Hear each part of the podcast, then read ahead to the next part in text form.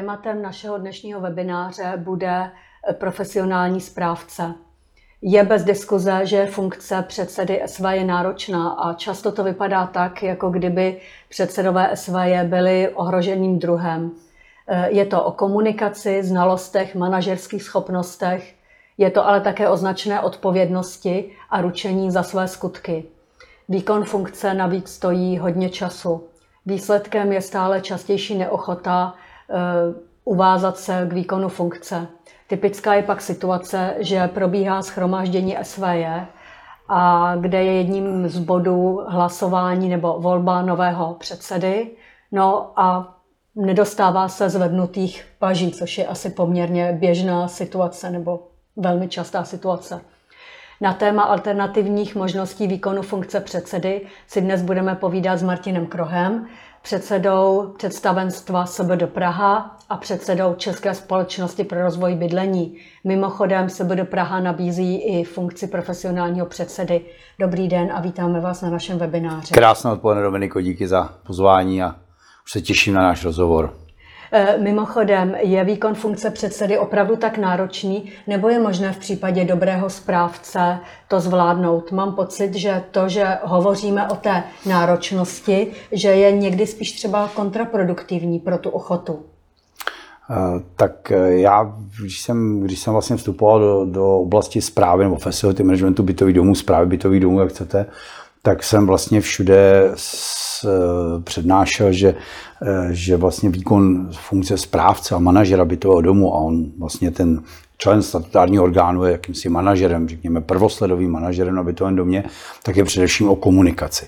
A komunikace samozřejmě náročnou disciplínou, není dáno úplně každému, aby eh, komunikaci zvládal. Nejde o to, jestli to je komunikace verbální či nonverbální nebo nějaký jiný projev ale eh, v každém případě ta samotná komunikace může být vyčerpávající a z velikostí domu se to samozřejmě stává stále více náročnějším, protože zejména tam, kde potom chybí dostatečný počet členů statutárního orgánu a kdy to má člověk zvládat v úzké skupině, neli dokonce sám, tak samozřejmě může dojít až tak daleko, že ta náročnost mu přeteče přes hlavu. Eh, vraťme se k modelu, že stávající předseda končí a nemá nástupce. Eh, co teď bude dál? Jak by měl vlastně tu situaci začít výbor řešit? Tam je samozřejmě nejlepší, aby statutární orgán si uvědomil, že jednu z jeho asi takovou, takových, takových nejzákladnějších eh, eh, řekněme, dovedností, nebo po, nechci říkat úplně povinností, ale řekněme to takový určitý úzus, taková odpovědnost, pocit odpovědnosti za to, že tedy minimálně dotáhnu své funkční období k řádnému svolání, zhromáždění nebo tedy jednání nejvyššího orgánu, tak, aby mohl zvolit statutární orgán. Ta situace, kdy statutárním orgánu uplyne funkční období, je potom výrazně hůř řešitelná s mnohem náročnějším způsobem svolání a samozřejmě bývá potom předmětem i různých debat eh, těch, kteří třeba nesouhlasí s tím daným postupem. Takže já se určitě přimluvám za to, aby statutární orgán, pokud chce skončit ve své funkci, tak aby minimálně tedy přispěl k tomu, že svolá zhromáždění nebo jednání zhromáždění, které rozhodne o, o tom, jak dál, o tom dalším nástupci. To znamená, aby to bylo v dostatečném předstihu aby, před tím skončením. Aby to bylo v dostateč, ideálně v dostatečném předstihu před skončením období. Uh, ideální interval? Tak je to dáno stanovami, samozřejmě ten nejkratší, ono stanovy můžete dát jakýkoliv interval, můžete dát třeba 30 dnů, ono je to samozřejmě důležité, zpravidla se tedy používá 15 denní hůta, ale eh, ono je to důležité i z jiného důvodu, že vy vlastně potřebujete zajistit eh, někoho, kdo by se přihlásil. K tomu zpravidla, tedy doporučuji vyzývat už té pozvánce na samotné zhromáždění. A Ono je to slovo takové možná trochu sprofanované, ale doufám, že mi ho odpustí naši dnešní posluchači, ale ono je to o té politické práci na tom domě. Jo? Ono je to prostě o té komunikaci se sousedy, tak abych dokázal vysvětlit, najít, vlastně zbudit v někom tedy ten pocit, že by mohl být tím nástupcem, že by mohl být tím, kdo kus svého času ukrojí ve prospěch tedy zprávy společného majetku. Eh, když by došlo k nějakému krizovému scénáři, může SV po nějakou dobu fungovat bez předsedy? Kdo v tu chvíli vlastně je tím zástupcem, třeba co se týká podepisování smluv? To může být problém. Tady to, Nebo... to, to i v praxi bývá problém. Tady si pojďme říct, že vy jste se tak jako ptala, jestli může. Tak já budu říkat, že jedna věc je, jestli může a druhá věc je, jestli se to tak skutečně děje. Tak nemůže, zní odpověď v té první části, ale tam je potřeba si říct, co vnímáme pozicí předsedy. Protože pokud je to předseda výboru, tak skutečnost, že skončí předseda, ještě neznamená, že skončil statutární orgán jako celek, pokud existují další členové výboru a existuje nadpoloviční většina původně zvoleného výboru, tak samozřejmě ten, tito lidé mohou tedy dokončit ten mandát nebo pokračovat mandátu, minimálně mohou svolat tedy zhromáždění. Takže to určitě funkč, funkční model je. V okamžiku, kdy to je jednočlený orgán, tedy předseda skončí ve své jednočlené funkci, no tak samozřejmě v té chvíli skončila osoba, která je oprávněná podepisovat. No a dostaneme se k té druhé otázce, zda to fakticky funguje. No, samozřejmě nikdo nepředuší eh, proud elektrické energie, dodávku vody, dodávku tepla, zajištění ostatních služeb, protože jsou dány samozřejmě dlouhými kontrakty nebo dlouhými smlouvami. Eh, běží všechen ten základní život, který může běžet a to zpravidla ještě lépe v situaci, kdy objekt je ve správě nějaké třetí osoby, protože zpravidla ta třetí osoba má ještě možnost po nějakou dobu zajistit alespoň nouzové fungování. Eh, samozřejmě, pokud se mě ptáte na to, kdo dává příkazy k úhradě, tak to už problém bývá, protože eh, to ne vždycky k tomu zmocněn, tedy zmocněna ta třetí osoba a pak to skutečně může hodně rychle závarovat. Proto také nefun, nebo dům bez statutárního orgánu je zapotřebí rychle začít řešit.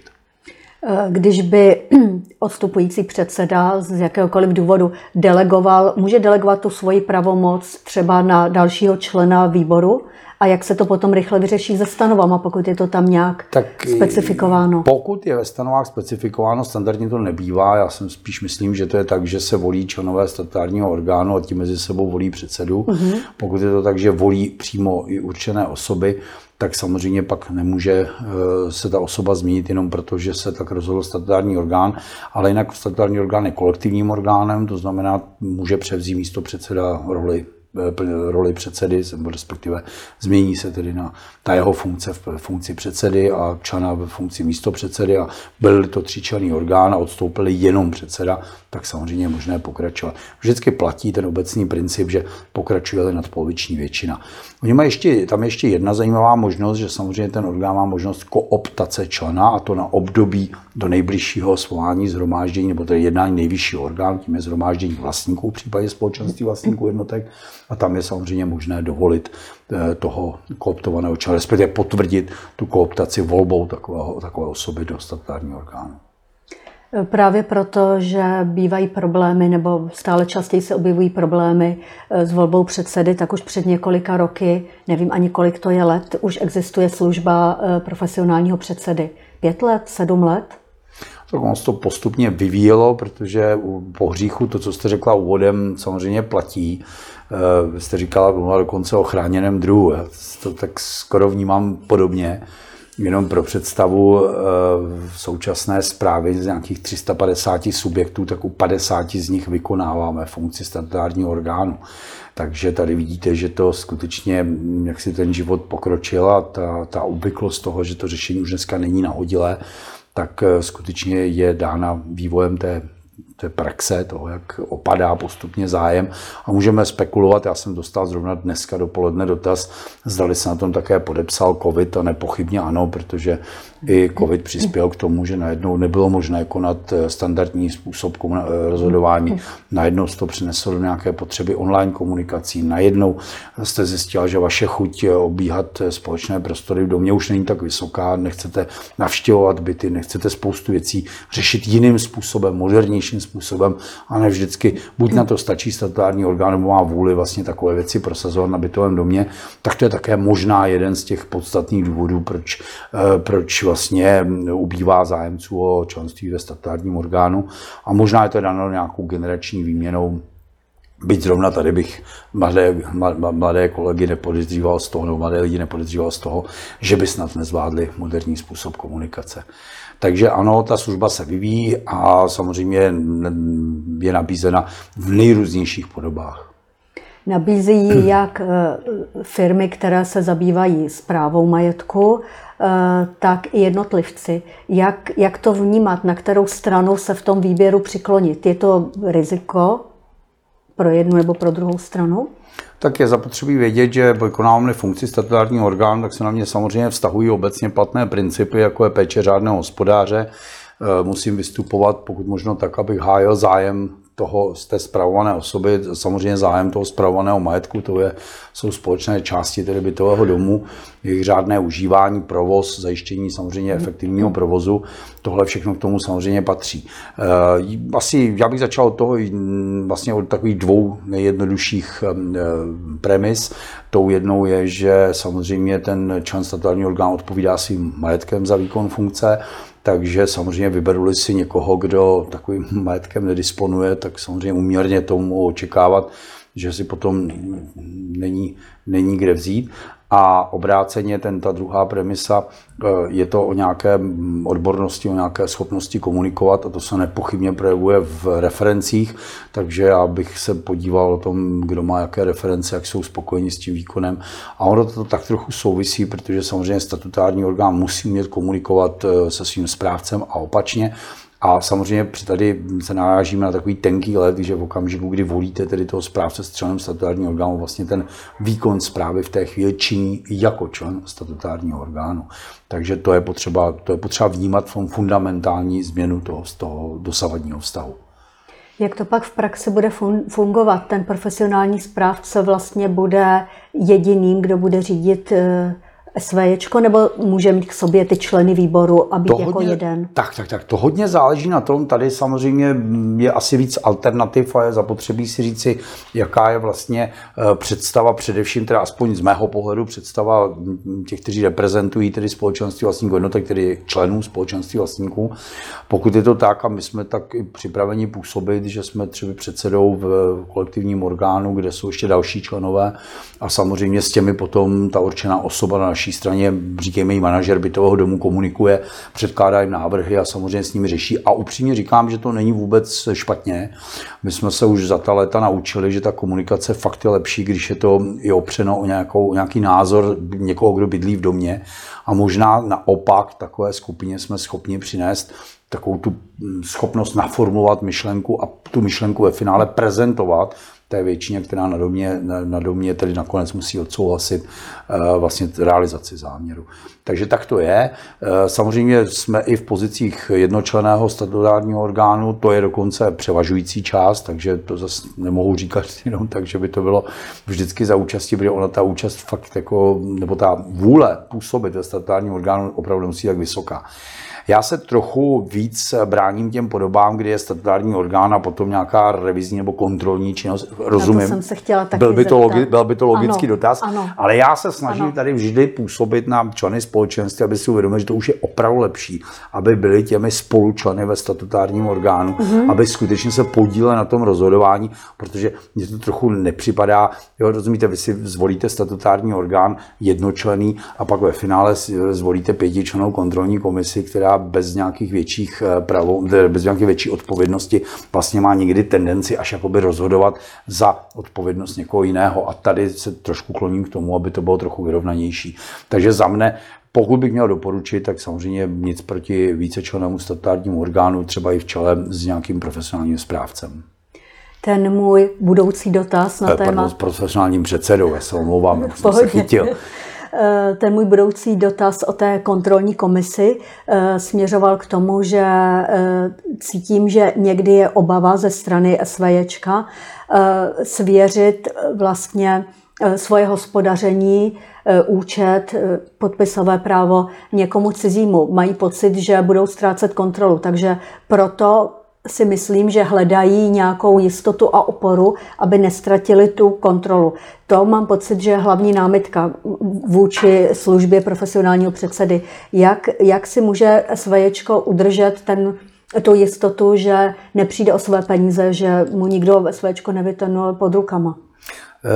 Tak to je, samozřejmě to je složitá odpověď jako jedním slovem. Nicméně za mne, kdybych si měl vybrat jedno slovo, tak bych zvolil slovo transparentnost.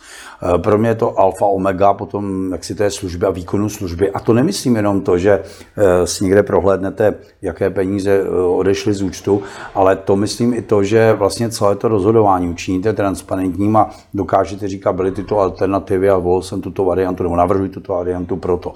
Daleko více dbáme důraz na to, aby se v takových domech rozhodovalo. Vůbec nepřichází v úvahu úprava jakýchkoliv podmínek mezi spravovaným objektem a řekněme výkonem zprávy bez toho, že by oni rozhodla vě, potřebná většina teda v bytovém domě, bez toho, že by vůbec byla, nebyla zařazena na, na zhromáždění vlastníků.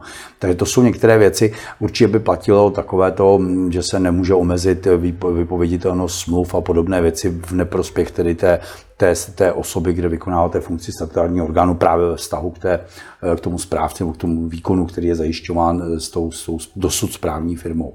Takže to jsou všechno věci, které samozřejmě přísně dbáme a ta transparentnost je podle mě jednou z těch největších opor, to, že se koná častěji zhromáždění, to, to, že, se, právě to že dostávají všichni informaci i prostřednictvím nějaké komunikační, nějakého komunikačního kanálu.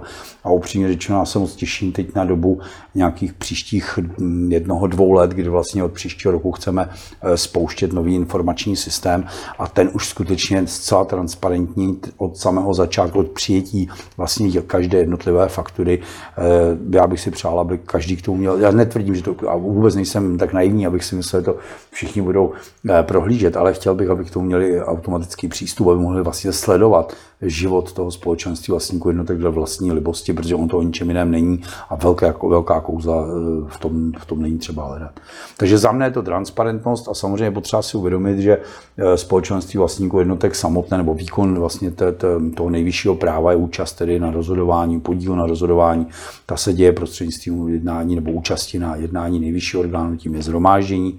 Ehm, bohužel dneska, pokud jste mluvila o tom, že klesá i účast eh, nebo zájem o členství ve statárních orgánech, tak já myslím, že by mi spousta, pokud teda našimi posluchači jsou předsedové eh, výboru společenství nebo předsedové společenství vlastníků jednotek či výboru společenství vlastníků jednotek mi dají za pravdu, že klesá i účast na, jednotlivě, na, na, na jednáních tedy nejvyššího orgánu a tam samozřejmě už bojujete s tím, kdo a kdy schvaluje a v okamžiku, kdy se to tedy ještě převede do nějakého hlasování mimo uh, zasedání zhromáždění, tedy do formy písemné, do perlam, tak je to zase ještě nějaká složitost navíc s tím vyhodnocováním.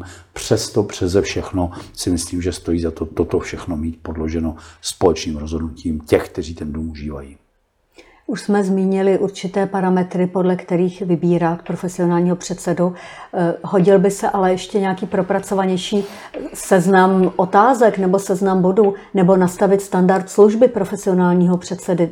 Není. Tak jak, jak mám poznat, jestli na co se ho mám ptát, nebo je, podívejte se, eh, Dominiku, ono opravdu, já si myslím, že hodně vypovídá zkušenost a reference, které může dát každý osobě, může dát doporučení.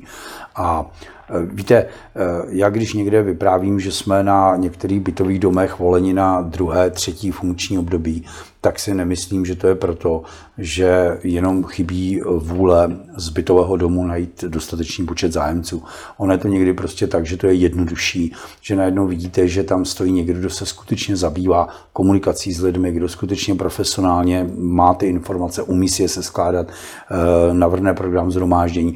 Víte, ono mě se i docela dobře poslouchá, jsem tomu rád, že už to není tak, že bych chodil, já samozřejmě rád navštěvuji schůze našich klientů, ale není to tak, že bych chtěl všechny.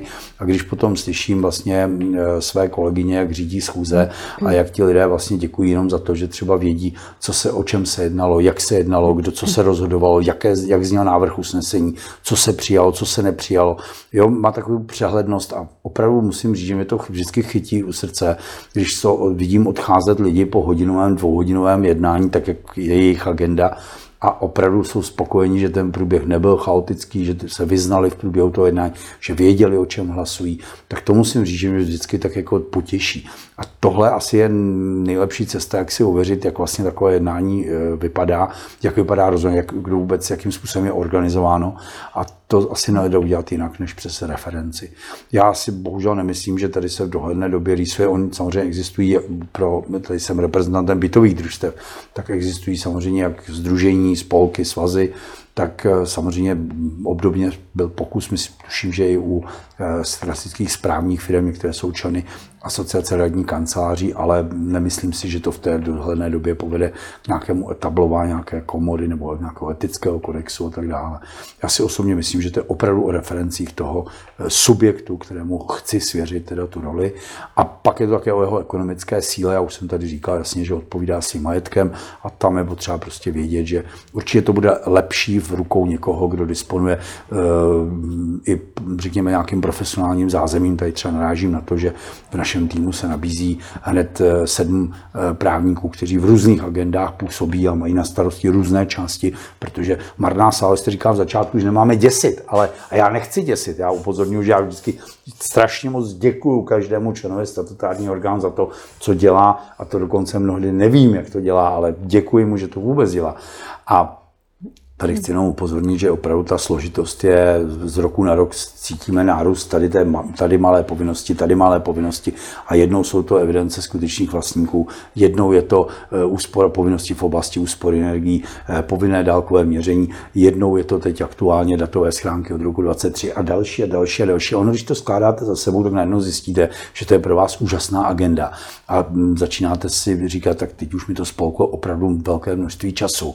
A začínáte hledat cestu, jak pro sebe ten čas ušetřit. Takže někdy já rozumím tomu, že to fakt není jednoduché a tam, kde není vůle a speciálně tam, kde se očekává, že tohle zvládne jedna osoba, tak to u těch větších objektů může být opravdovým problémem.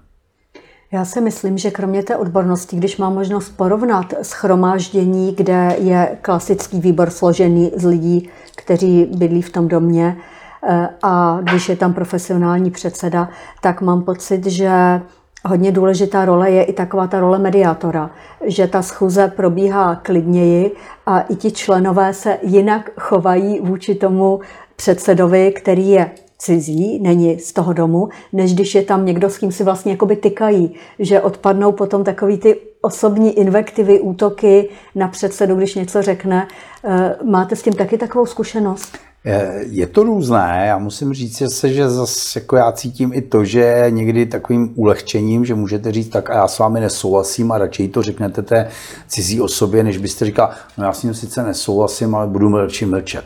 Já vzhledem tomu, že těch zkušeností fakt za 20 let pozbíráno nepřeberně z kočárkáren, z nejrůznějších jednacích sálů, ze školních, ze školních tříd, tak eh, opravdu to je, já bych nebyl tak úplně vyhraněný, že to je vždycky jenom takhle. Samozřejmě to, kde se třeba liším i se svými kolegy, abych tady prozradil něco z kuchyně, je to, že já mám pocit, že statutární orgán má mít tu, tu mediátorskou roli a má mít ambici vyřešit i takové věci, jako jsou sousedské spory, protože ty samozřejmě jsou a vznikají a to je jedno, jestli tam je funkční nebo není funkční statutární orgán a musím říci, že tohle mě trochu vede zkušenost z bytových družstev, z výstavby, družstevní bytové výstavby, kde se od počátku snažíme vlastně vstupovat i do takových těch konfliktních situací. A není to vždy jednoduché, protože ono je to možná jenom štěkací pes, ale také to jsou, eh, také to jsou drogy, také to jsou hlučné večírky, také to je poškozování společných částí domu. A tam si myslím, že je na místě, aby statutární orgán vystupoval. A musím říci, že teď dokonce jsme měli příklad takového jednoho mm, jako velmi vyostřeného domu, kde bych řekl, že ten jedinec, který tam působil do této chvíle, tak byl člověkem, kterému se opravdu velmi těžko a to i, řekněme, verbálně a různými osobními útoky vzdorovalo.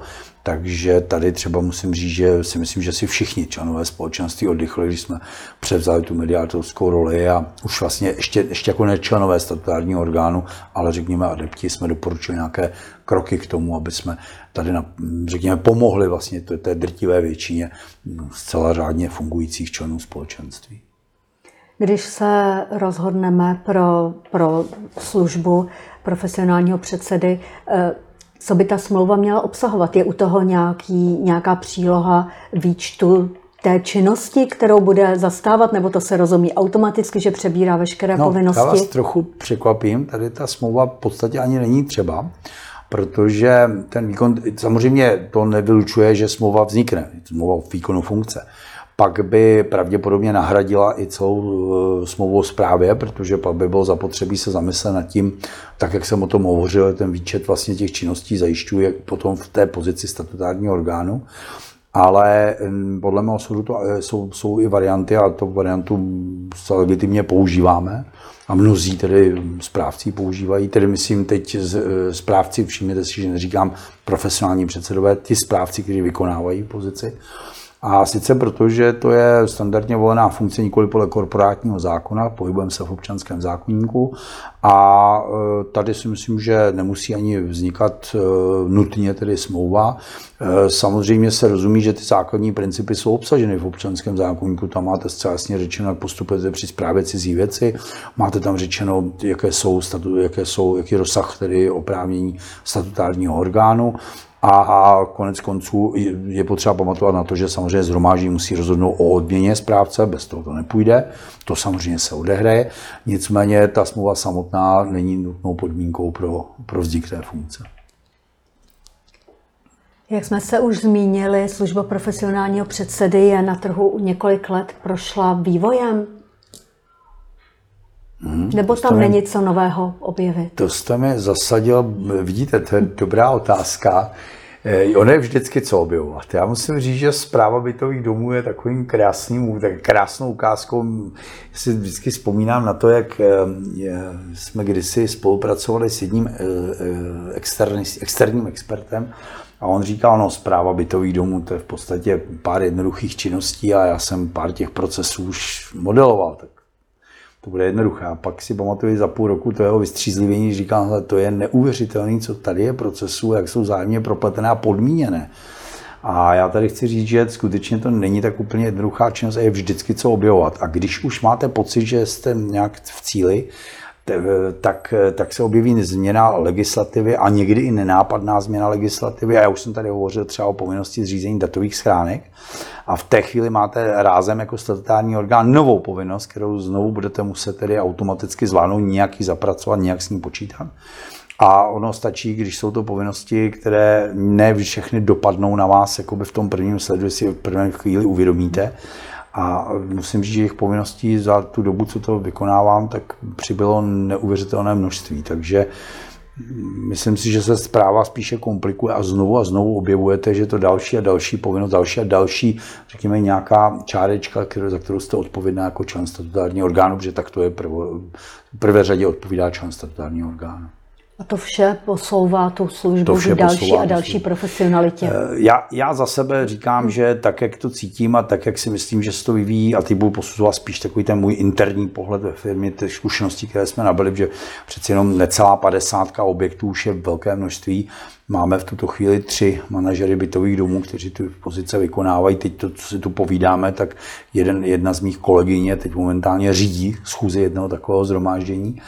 A e, tam musím říci, že co, co se snažíme neustále prohlubovat e, tu vědomost, ať, že ten manažer by to člen, ten zástupující osoba by vlastně měla být takovým univerzálním profesionálem, to se od očekává, to znamená, aby měla nějaké základy právního povědomí, měla by určitě znát nějaké základy technických postupů a toho, jakým způsobem vlastně realizovat tu, to, to rozhodování v té technické oblasti a samozřejmě i v té ekonomické části, protože z řady těch dotazů je samozřejmě zcela prostě k tomu, eh, jak si stojíme, co nerozumím rozúčtování a dalším věcem a tam je samozřejmě zapotřebí zase komunikovat. Vy jste už zmínil při jedné ze svých odpovědí eh, odměnu. Eh, určitě přijde vždycky řeč na to, kolik ta služba bude stát. Eh, podle čeho, eh, co rozhoduje o té ceně? Je to počet bytů nebo jaké je kritérium, je-li? Ne, ne, tak počet bytů jako počet členů společenství. Ne, já si dělám legraci, ale, nebo usmívám se u toho, ale ono je to velmi jednoduché. Já mám pocit, že jsem to možná ten, kdo mě neslyší dnes poprvé, kdo mě slyšel v minulosti, tak ví, že jak zpráva, tak i tato činnost, já se na ní dívám tak, že je vždycky dána komplikovaností komunikace. A samozřejmě, pokud se budeme bavit o tom, že vykonáváme eh, funkci člena statutárního orgánu na 10-10 bytových domů, domech, tak to bude jiný způsob komunikace, než to bude člen statutárního orgánu na jednom 100 bytovém domě. je to vždycky jednodušší, je to vlastně o jednom rozhodnutí komunikace na 100 lidí, tedy to je o deseti různých rozhodnutí komunikace, nebo může být deset různých rozhodnutí komunikaci na 10, na pouhých 10 osob. Takže tak to prostě je. Navíc ty návaznosti, ono to zpravidla nebývá tak, že byste v jednom domě o deseti vchodech všech, ve všech deseti vykonával funkci statutárního orgánu.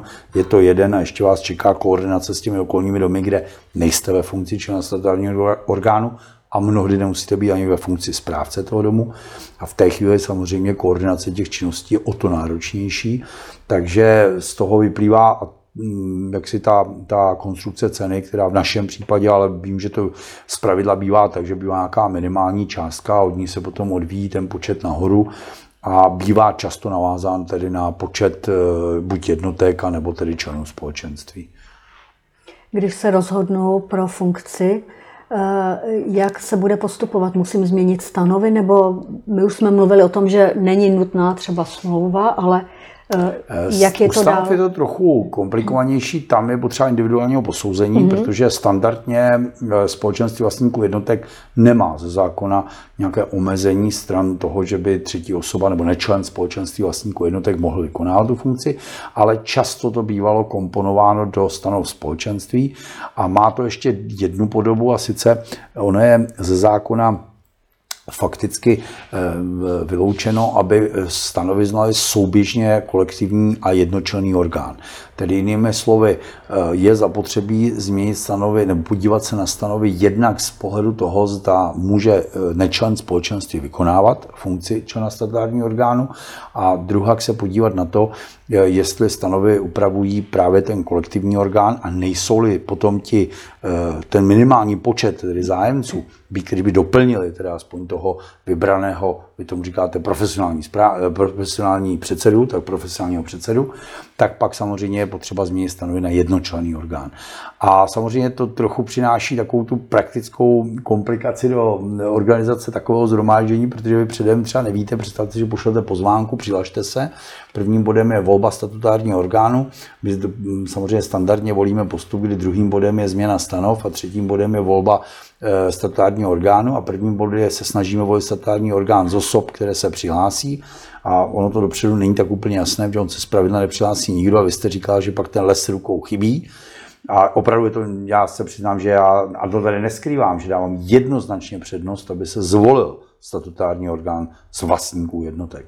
Ale ne vždycky se to podaří, nám se to zrovna teď nepodařilo na jednom mm, domě o více než 200 jednotkách a přesto se nikdo nenašel, je teda potřeba poznamenat, že se zúčastnilo to jednání eh, polovina eh, obyvatel toho, objektu. Ale i tak se nenašel teda nikdo, kdo by byl ochoten eh, se ujmout funkce statutárního orgánu. Takže tam je druhým bodem potom změna stanov. Ten kolektivní orgán se v tomto případě, tam stačilo jenom tohle, změnil na jednočlenný orgán a následovala volba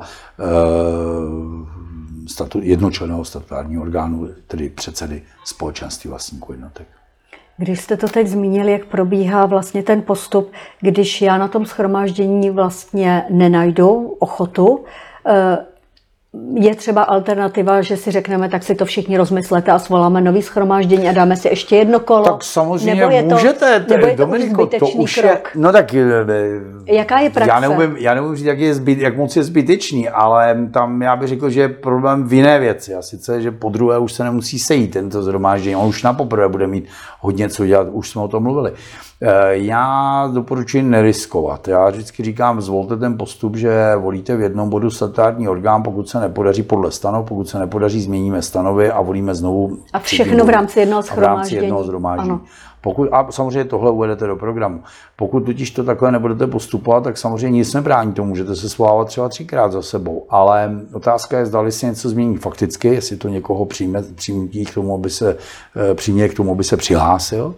A jednak samozřejmě já mám aspoň větší zkušenost s tím, že pokud svolávám opakovaně k téže věci, tak je klesá, klesá vůle, ochota klesá ochota účasti. Ano. A samozřejmě pak se vám také může stát, že už se nesejdete k té volbě vůbec. A nejhorší, co se může stát, je potom uplynutí funkční období.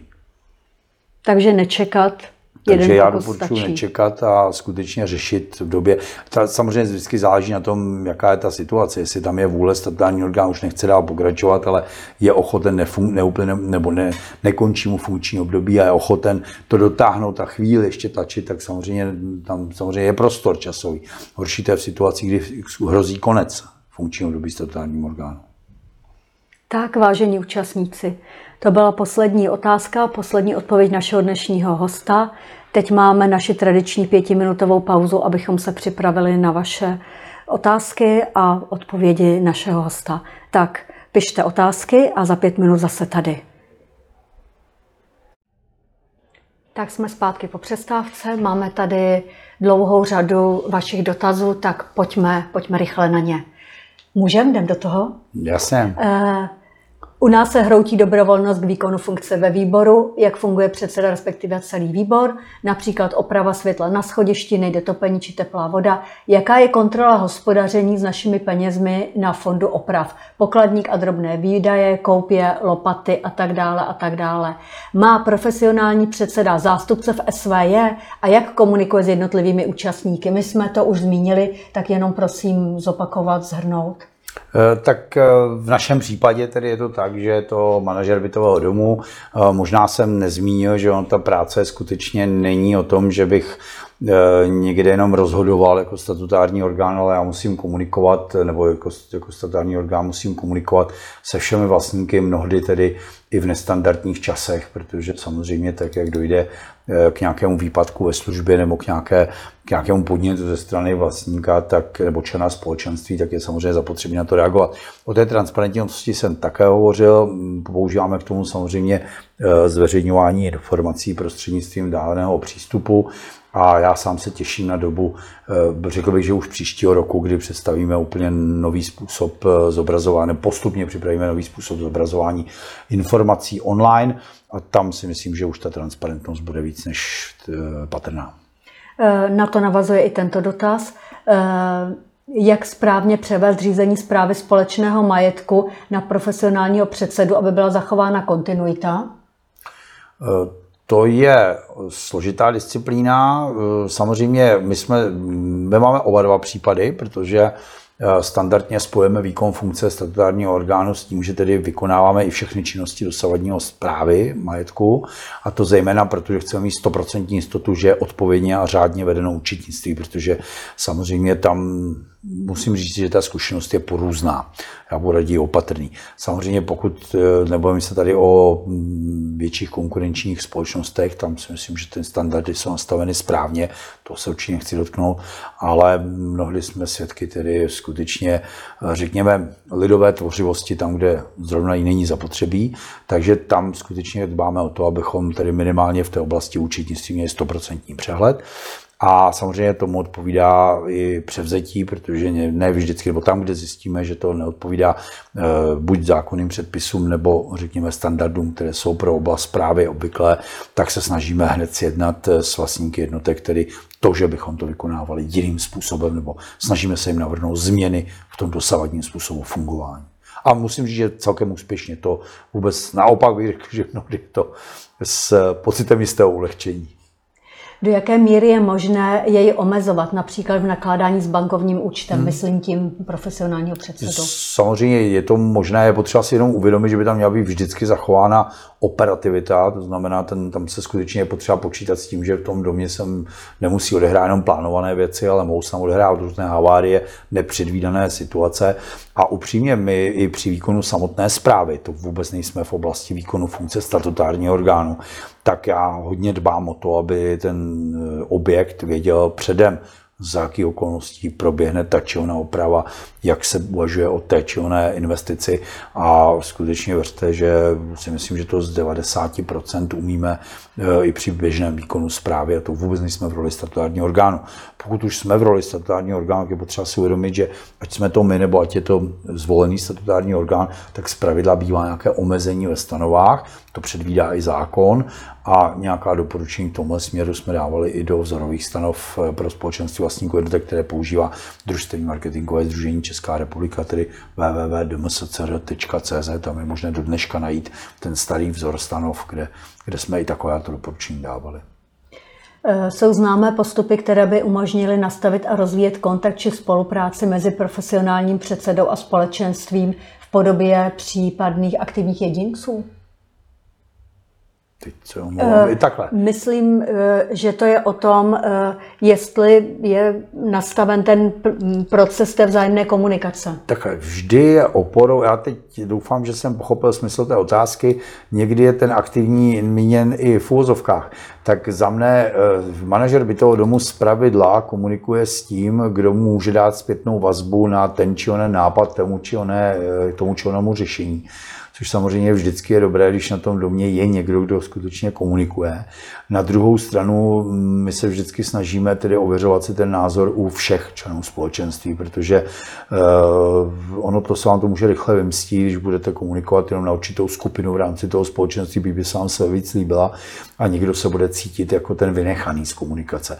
Takže jedna věc je, že dáte příležitost všem a druhá věc je, že potom jsou ty aktivnější, kteří s vámi třeba i řeší nějaký detail. Je tedy pravdou, že bych eh, já osobně přivítal, kdyby se z nich třeba rekrutoval do budoucna statutární orgán přímý. Rozumím. Eh, další dotaz. Není konflikt zájmu, pokud profesionálního předsedu dělá stejná firma jako správce domu, nebo to lze řešit změnou smlouvy, vypovědět stávající mandátní a uzavřít novou a vše vykonávat jako předseda? Nebo může být předsedou SVJ statutár správní firmy a firma pak pokračovat ve své činnosti? Který ten model vlastně byste doporučil nebo je správný? No, já už jsem tady říkal, ta odpovědnost je dána tou osobou, která je v pozici teda člena statutárního orgánu, pokud je to firma, je zpravidla, teda aspoň v našem případě je výrazně silnější osobou, než já jako předseda představenstva by toho družstva. Tak jenom, jako když si to uvědomíte, tak pokud by váš objekt, co se bavili o tom, že bydlíte v bytovém domě, pokud by váš objekt vykonával funkci předsedy eh, profesionálního, nebo volil profesionálního předsedu eh, společenství, tak samozřejmě já bych zvolil bytové družstvo, protože to prostě silný subjekt, za kterým stojí eh, poměrně velký majetek a je schopno tedy dostat jakýmkoliv závazkům a samozřejmě i odpovědnosti. A má to odborné funkce. zázemí. A samozřejmě má odborné ano. zázemí, tak to bych u toho jedince zase nevylučoval, že se také může stát ale eh, v každém případě tedy je to, je to, řekněme, subjekt větší velikosti. On ten konflikt je samozřejmě, a v našem případě tedy dbáno, řekněme, já jsem dokonce v pondělí ještě připomínal na, na včera vlastně na poradě vedení všem svým kolegům, že tady chci mít 110% jistotu, že všechno je schváleno předem a že to je schváleno na, nejvyšší, na jednání nejvyššího orgánu. A skutečně jsem rád, že, nebo snažíme se o to, aby to bylo naprosto transparentní, všem bylo jasné, co v jaké části se vyplácí. A pokud jenom je s tím podezření, tak hned zařazujeme bod znovu na program, tak aby jsme se znovu ujistili, že tady všichni víme, za jaký okolností se co koná. A nemůže se stát, že by se ty podmínky měnily bez rozhodnutí nejvyššího orgánu společenství. To se radši nezmění, pokud se teda nesejde nebo není schopen ano. rozhodnout. Náklady za, na, náklady za měsíc na profesionálního předsedu odvíjí se od počtu jednotek? O tom jsme už eh, mluvili. O tom jsme už mluvili, já dokonce musím říct, a při tady pro orientaci, ono to bývá hodně obdobné, vlastně, když jste, jestli někdo tedy zajišťuje výkon zprávy prostřednictvím třetí osoby, tak si myslím, že ta částka je mnohdy odpovídající vlastně, když to řeknu tak zdvojeně, ale znovu tady zdůrazňuji, a já to vidím na práci svých kolegů, že to je často práce eh, po večerech, často je to je práce i o víkendu, často to je rozhodování nebo komunikace v časech, které nebývají úplně standardní. A musím říct si, že eh, kdybych měl, mm, kdybych měl říkat mezi těmi mými kolegy, eh, kdo z nich vykonává tu funkci, jak, jak k ní přistupuje, tak vždycky povede ten, ten, ta kolegyně nebo ten z kolegu na to kolegyně s okolností, která velmi rychle komunikuje členům společenství. Takže někdy ta rychlost komunikace a řekněme eh, úroveň té komunikace je rozhodujícím prvkem. Tak. tak. Tady se nám pořád opakuje, asi se nedařilo někomu odeslat, tak... Tak se snažil vícekrát. Tak se snažil moc krát. Já jsem si myslel, že nemůžete přečíst dotaz.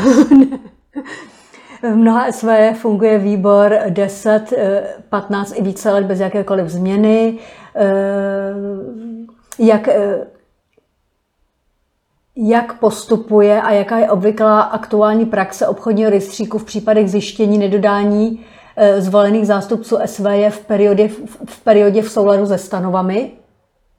Tak tahle zkušenost mi asi z té praxe úplně, nebo chybí, trochu chybí, ale vím, že tam je vždycky výzva, tedy nejprve výzva, nebo platí princip, že tam je nejprve výzva ze strany obchodního rejstříku k doplnění, než by přišla nějaká Nějaký sankce. sankce. Přesně Tím tak. jsme odpověděli i tu druhou otázku, jestli jsou nějaké pokuty. Uh, opět, s jakým nákladem je nutné počítat při pořízení profesionálního předsedy, o tom jsme již hovořili. Já možná ještě doplním, Dominiko, jenom než tady, tady doklikáte dotaz. Eh, možná jsme to nehovořili ještě o jedné situace, a to je situace, kdy není zvolen statutární orgán, jak postupovat. My jsme eh, tady, řekněme, nezmínili ten institut eh, v podstatě schopnosti 25% členů společenství požadovat svolání zhromáždění po statutárním orgánu a nekonali statutární orgán, pak tedy svolávat jednání zhromáždění sami, to je jeden, jedna z možných cest, aspoň já jsem o ní přesvědčen, že to je jedna z těch dvou možných cest. A pokud není 25% množina, tedy vlastníků nebo dostatečný počet hlasů, pak samozřejmě nezbývá, než se obrátit na soud a soud by v takovém případě určil opatrovníka. Ta dosavadní naše zkušenost tím je samozřejmě taková, že eh, opatrovníkem z pravidla bude volit, eh, volit eh, nějakou advokátní kancelář, nějakou advokáta, mm ale bude ten jeho mandát výrazně omezen na zajištění nezbytně nutného provozu a činění všech kroků k tomu, aby byl zvolen řádný statutární orgán. Takže ono de facto, to, že bych spolehal na to, že to za mě vyřeší soud, tak to nebude tak úplně jednoduché, protože vlastně ten nezbytný provoz znamená, že se nebude ten dům nějak eh, zvelebovat, nějak ano, někam ano. posouvat. Bude zajištěny skutečně ty nezbytné dodávky a nezbytný provoz, včetně odstraňování havárií a advokát bude činit jenom kroky k tomu, aby byl zvolen nějaký statutární orgán. Takže chci jenom naznačit, že to je takový trochu bludný kruh, že se vracím stále ke stejnému tématu, budu slávat eh, jednání nejvyššího orgánu ke stále stejné otázce. A dochází k tomu? Do, eh, máme dokonce teď dva takové objekty z mhm. blízkého okolí. Eh, mimochodem ve obou dvou případech to pravděpodobně, ten jeden bude mít jednání zítra, může skončit volbou, volbou tedy SBD Praha jako statutárního orgánu. Eh, dobrý den, jak byste doporučoval řešit transparentní webové stránky pro SVJ, aby vlastníci měli přehled o činnosti výboru SVJ, včetně předsedy a správce, když jsou mezi námi vlastníci, kteří nevlastní PC a neumí na internetu? Hmm.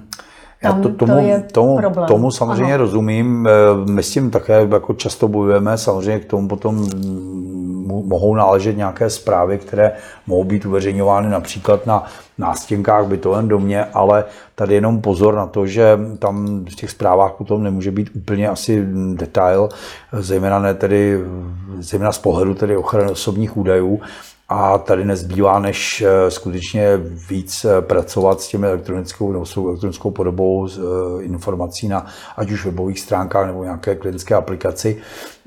To je právě ten důvod, proč my se vydáme touto cestou a dokonce proto, že sem dostávám často dotazy dcery, vnučky té či oné, nebo vnuka té či oné osoby, že by rádi za maminku, za dědečka, za babičku něco vyřídili, ale ono to není úplně možné bez plné moci, protože nejsme oprávněni sdělovat Eh, údaje, které by mohly mít charakter osobních údajů. A v té chvíli právě ta aplikace a ta možnost, že eh, babička svolí, eh, aby vnučka měla vzdálený přístup, je samozřejmě jednodušší pro všechny zúčastněné. A nemilme se, ona babička žije v Praze, ale já si vzpomínám, že nedávno volala vnučka, vnučka byla z Vimperka. Takže pro ně je to nepochybně i velká úspora času. Eh, řeší... Nebo by to byla velká úspora času. Rozumím. Eh, řešíte i přes profesionálního předsedu zprávu www stránek SVJ a řešení technických problémů domu, pokud je například řízen systémem bezpečného domu. Zpráva dnešních domů a komunikace s vlastníky je technicky dle mého názoru náročná. To bez pochyby to, to, ano. To, to bez žádná. pochyby ano. ano. Tak ta představa, že bychom, že bychom z pozice profesionálního předsedu řešili, to je, ono to často, a to teď nesouvisí úplně eh, s výkonem funkce profesionálního předsedy, ale představa, že bychom řešili každý komunikační kanál, eh, tam je potřeba si uvědomit, že i ten manažer by toho domu, aby svoji funkci vykonával v nějakém, nějakém efektivním stavu, tak eh, bude mít na starosti více objektů a pokud na každém objektu bude jiný způsob komunikace, tak samozřejmě ten statutární orgán bude v obtížné roli. Ona ta představa taková je i v té pozici zprávy a provozu bytového domu. Představte si, že máte 10 objektů, každý má jinou výtahovou firmu a každá z výtahových firm má svůj portál. V té chvíli jste v situaci, že běháte z portálu do portálu a na prvním místě si musíte uvědomit, v kterém jste objektu a který portál zrovna použijete. A to se bavíme o jedné ze služeb, Takhle to může vypadat třeba na pěti, šesti službách, nehovořím vůbec o čipových systémech, kamerových systémech a dalších věcech. Takže ono takové to sjednocení tam, kde to samozřejmě je rozumné a tam, kde to má svůj význam a tam, kde to jde, tak samozřejmě k němu bude stále více docházet a to je také cesta, kterou se postupně vydáváme, protože eh, digitalizace v oblasti zprávy a to je jedno obrovské téma, které bych tady asi neměl otevírat, to je jedna z věcí, která podle mého soudu nás v tomto desetiletí nás potká, ať chceme nebo nechceme a my už se snažíme touto cestou kráčet. Takže a prosím pěkně tady trochu o pochopení, že e, bude to určitě nadstandard, který se budeme snažit naučit naopak my klienty, protože manažer bytového domu je pak v komfortní pozici, že má ten zdroj dat vlastně a ideálně, za mne ideálně, když je to taková ta pomyslná skleněná deska, kde všechny napsané údaje současně vidí kdokoliv, kdo má zájem, sebe menší zájem z toho společenství vlastníků jednoho z členů společenství se s, tím, s těmi daty nebo s těmi informacemi seznámí. Mezi novinky patří i, už jsme zmiňovali, datové schránky. Tady je dotaz, proč je musí SVJ mít? V našem SVJ se bez nich klidně obejdeme. Budeme sankcionováni, když je nebudeme využívat? No, já se omlouvám, já jsem, já jsem si teď nebyl, tam je problém v tom, že ty se zřízením datové schránky ty budou povinné, eh, budou zřízeny všem společenstvím vlastníků jednotek a jejich neobsluhování znamená, že bude mít doručována písemnost, eh, kterou nepřevezmu. Tak to je ve zkratce princip datových schránek tak eh, budeme si muset vypořádat i s touto povinností. A já tady nechtěl nějak jako strašit, jenom říkám, že to, že se bez ní obejdeme, tomu věřím, že mnozí lidé ještě dneska mají tendenci hradit hotovosti do pokladny, tak to je také něco, co se postupně asi úplně vytěsní, protože to nemá svou efektivitu. Teď je tady ještě jeden dotaz, který se vrací eh, k období covidových opatření. Tazatel se ptá, co když skončila doba působení, předpokládám, že mandát výboru v období covidových opatření. Tam eh, platila výjimka po dobu covidových opatření. Ta výjimka už skončila, tuším, že končila mm, polovinou letošního roku a v této chvíli žádné výjimky neplatí, takže tady mm, nevím, co měl tazatel na mysli, ale pokud skončilo funkční období, tak eh, v tuto chvíli není zvolen statutární orgán a je zapotřebí eh, k té volbě mm-hmm. přistoupit. A říkal jsem, že jsou v zásadě možné dvě cesty, buď tedy tou kvalifikovanou tím množinou, tedy členů společenství, to je minimálně 25% hlasů členů společenství, anebo obrátit se tedy na soud a soud rozhodne o přidělení opatrovníka a opatrovník bude konat. Eh, tady spíš konstatování, tak jenom asi tazatel chce pro upřesnění. Změna například tříčleného výboru na jednočlený podle mého vyžaduje i celkovou změnu stanov. Ty musí být pro schromáždění připraveny a předem rozeslány, aby se mohlo hlasovat. To tak je, ale to vyplývá, z, to, to je jiný princip, to nemá co dělat s výkonem funkce statutárního orgánu. A jinak to, že to prostupuje stanovami, to je otázka. Upřímně my jsme třeba v tom konceptu, když jsem tady zmiňoval, v tom návrhu vzorových stanov, tak tam určitě stačí vyměnit v zásadě velmi jednoduše jeden článek, tam se všude pracuje s termínem statutární orgán, takže není zapotřebí pak už se nějak dotýkat zbytku stanov. Ale samozřejmě pokud je tam potřeba, nevím, třeba z nějakých důvodů zmínit nějaké limity nebo něco jiného, eh, určit do svrchované kompetence nejvyššího orgánu, tak to už je samozřejmě věcné rozhodnutí a pak může mít samozřejmě ta za to opravdu. Eh, jak řeší profesionální předseda například eh, vyhořelou žárovku, zlomený klíč ve vchodových dveří, prasklou vodu, vloupání do sklepu, když v domě nebydlí? No, to tam nemusí bydlet. Tomu jsou samozřejmě celé aranžmá služeb a záleží na tom samozřejmě, co k čemu a v jaké době dojde. Eh, mimochodem, my se snažíme objekty pojišťovat a máme dneska 95% objektů pojištěny pod rámcovou smlouvou pod pojistnou rámcovou smlouvou a v rámci ní máme sjednánou asistenci a úspěšně provozujeme 15 let asistenční službu za přispění partnerů z Global Assistance a musím říct si, že tahle služba je jednou z nejoblíbenějších, protože právě řadu z těch činností, ty jste říkal třeba zlomený klíč nebo zastavení vody, tak řešíme v jakémkoliv čase a musím říct, že to všechno řešíme prostřednictvím komunikace, která je elektronicky zazna, která je tady nahrávána, elektronicky přepisována do písemné podoby, takže máme i záznamy o tom, kdo jak komunikoval, kdo kdy oddal jaký souhlas a máme konec konců pak ve finále i podklady pro případné řešení pojistných havárií. Takže to zase, aby tady posluchači neměli pocit, že eh, v oblasti zprávy bytových domů musí být všechno konáno zevnitř z domu. Ono mnohdy se tomu říká taková, taková ta eh, provozní slepota, že už prostě tím domem chodíte tak často, že vám unikne, že, opak, že, to že, že to třeba nevnímáte ano, už vůbec ano, jako, ano. jako něco, co, co, co může být předmětem vaší pozornosti. Eh, jaké mohou být problémy, když je správcovská firma totožná s profesionálním předsedou? Můžete ještě zhrnout, my jsme o tom již hovořili. Eh, já jsem ty problémy asi eh, zmiňoval, my jsme teda naopak spíše, a já jsem se teď ptal několika kolegů, kteří se zabývají výkonem funkce člena statutárního orgánu, jestli narazili na to, že měli problém z pozice správců nebo obráceně. Mm-hmm. A musím říct si, že ty zkušenosti jsou, řekněme, řekl bych, výraznější nebo výrazně rozmanitější, než když je to vykonáváno tedy jednou osobou. Takže za sebe já si myslím, že to, ten výkon tou jednou osobou nemusí být rizikovou činností. Samozřejmě záleží na tom, koho si k tomu zvolím, ale to platí skoro ve v každém lidském konání.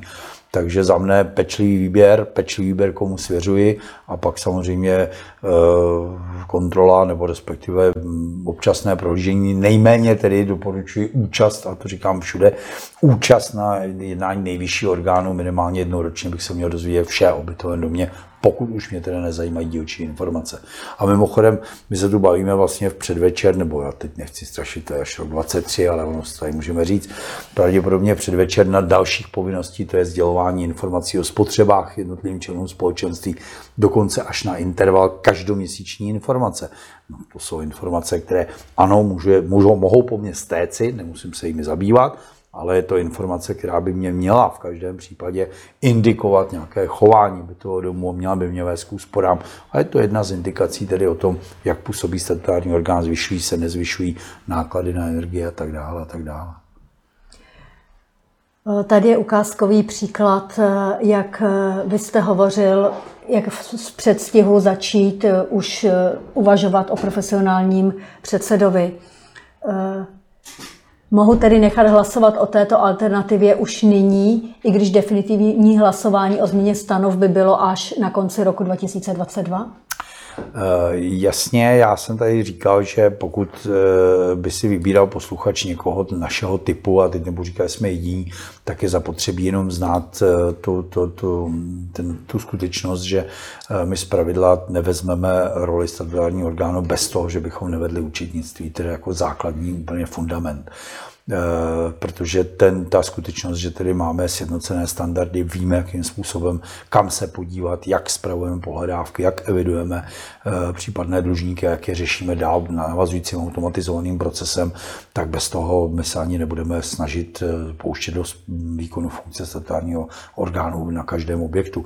A pochyb, nebo myslím si, že takhle může postupovat i celá řada našich konkurentů, takže tady doporučuji asi si na začátku hodně rychle říci a neoddalovat to rozhodnutí. Já si teda vzpomínám, že dokonce si pamatuju, jak jsem zažil objekt, který někdy v lednu nebo v únoru si dokonce schválil, že od 1. ledna jsme se stali správci objektu. Tak prosím vás, tohle překvapení tedy si rádi odpustíme, protože my máme vždycky radši i z, personál, z důvodu personál naplánování personálních kapacit. Tak to prostě pro nás znamená, v tomhle období je nejvyšší čas hovořit o tom, jestli od nového roku má nebo nemá začít nějaká služba tohoto typu.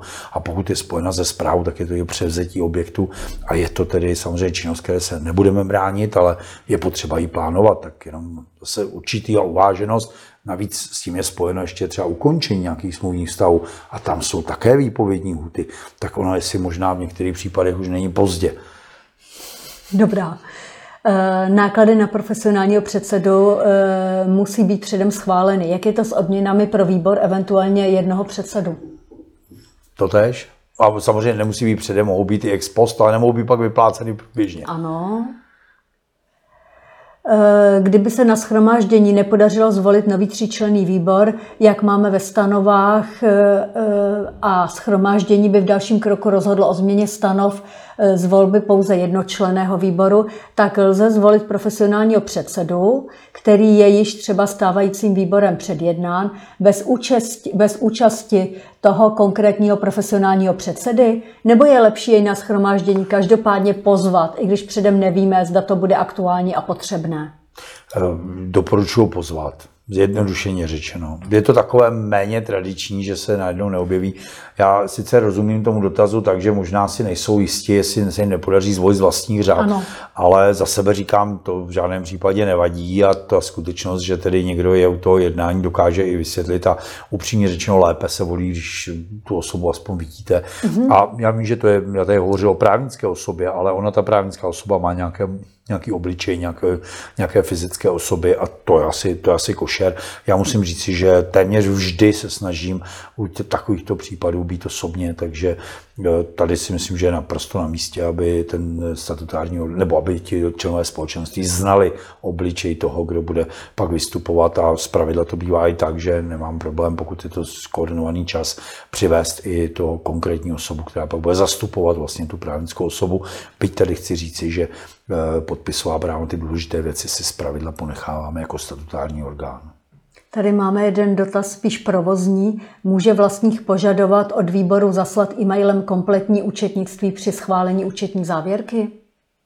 No, nevím, jestli zaslal. On teda teď jsem hovořil o tom, že my se stejně snažíme ho hodně transparentně teď eh, zhmotnit tak, nebo zobrazit tak, zobrazovat tak, aby si vlastně mohl najít eh, všechny detaily, které potřebuje k rozhodnutí. Ale otázka je, co tím měl na mysli, protože tam je potřeba ještě brát v potaz to, že to samotné účetnictví může obsahovat osobní údaje z, z dokladů, které jsou k dispozici a je zapotřebí o tom vést záznam, kdo a jakým způsobem na co nahlížel, protože eh, standardně bychom měli být připraveni na to, že ten, kdo nahlíží, pak nakládá s osobním údajem a zodpovídá za způsob, jakým nakládá se zjištěnými informacemi. Tak tady chci říct pozor na to, je to takové dvojsečné, aby si ten dotyčný nemyslel, že jenom to, že se nechá kompletně všechno předložit a pak následně teda může použít informaci jakoukoliv, že to tak, takhle není. Tak, máme před svou poslední dva dotazy. Výborně. Tenhle sice se netýká přímo našeho tématu, ale je tak aktuální, že bychom ho zkusili. Zkusme. E, jaká opatření platí v současné době pro průběh shromáždění? Počet osob, roušky a spol. A tak to jste mě teda jako zaskočila. Je, já teda, je, tady, tady kde, je to možná krásný důkaz toho, tak Kde samozřejmě, to najít? Kde najít aktuální na, informace? Já doufám, že na stránkách zdravo, ministerstva zdravotnictví Dobře. jsou aktuální informace o tom, jak se chovat v uzavřeném prostoru. A upozorňuji, já jsem na posledním zhromáždění, a to se, eh, pardon, na poslední členské schůzi družstva, jsem byl mezi dvěma objekty na parkovišti, eh, protože kolegyně v době svolání si nebyla jistá, že v daném příslušném množství nebudeme všichni v rouškách a ještě navíc budeme limitováni počtem osob. Takže to svolala vtipně na parkovišti a byla to taková krásná schůze, když jsme skoro každý si přinesl nějakou svíčku nebo baterku, tak jsme tam tak pěkně postávali a musím říct, že všichni jsme to brali jako krásný happening. A na druhou stranu teď celá vážně, samozřejmě ono to šlo řešit i tak, že se sezbírali plné, plné moci, moci. sešlo ano. se třeba ano. tři, čtyři jedinci ano. a ti si vydrželi ano. i v době ano. covidové rozhodovat. Ano. Ano. Ale ne, vždycky se samozřejmě podaří taková věc zorganizovat v bytovém domě a pak samozřejmě platí tedy obecná, obecná pravidla, tuším, že to jsou stránky ministerstva Pro schromažďování v uzavřených Pro mm-hmm. v uzavřených prostorách. A pozor, tady eh, já dokonce si pamatuju, jsme to řešili vlastně, to není to tak dlouho, s kolegy právě z manažery našich bytových domů a já jsem důrazně trval na tom, že tam, kde vykonáme funkci statutárního orgánu, budeme dbát zcela přísně na dodržení všech pravidel, to znamená kontrolování očkoval, prodělal s COVID, Uh, máš, jak to tam je to třetí, ještě ta třetí varianta, teď si uh, nepamatuju. Test. Uh, test, ano, ano, ano, správně, děkuji. Takže to jsem zrovna, tam jsme dbali na to, že to skutečně budeme muset zkontrolovat a musím říci, tady bych se to vůbec nebál, Eh, protože ta disciplinovanost všech účastníků, dokonce eh, si pamatuju, že úplně ten první, ta první zpětná vazba byla, že úplně všichni úplně v klidu vyhověli, kromě jediného, jednoho jediného účastníka a naštěstí teda neovlivnil usnášení schopnost jednání orgánu a sešli se a úplně v pohodě jednali.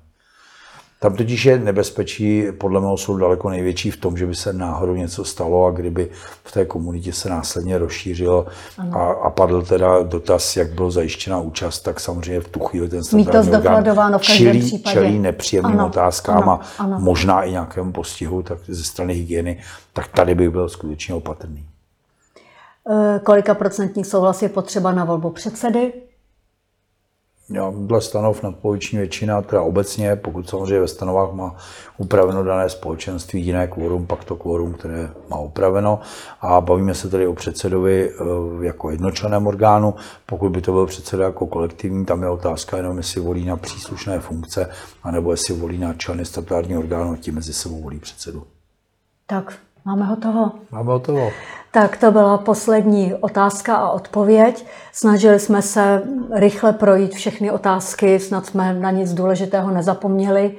Těšíme se s vámi na viděnou příště. Já děkuji našemu dnešnímu hostu. Dominiko, já děkuji vám, byl jste perfektní jako vždy a samozřejmě děkuji všem, kteří s námi vydrželi do této pozdější hodiny. A pro všechny účastníky platí jako vždy. Na mail, na který jste se přihlašovali, dostanete záznam. Eh, Webinář lze si poslechnout také z podcastu. Těšíme se zase příště na setkání. Naschledanou. Krásný podvečer.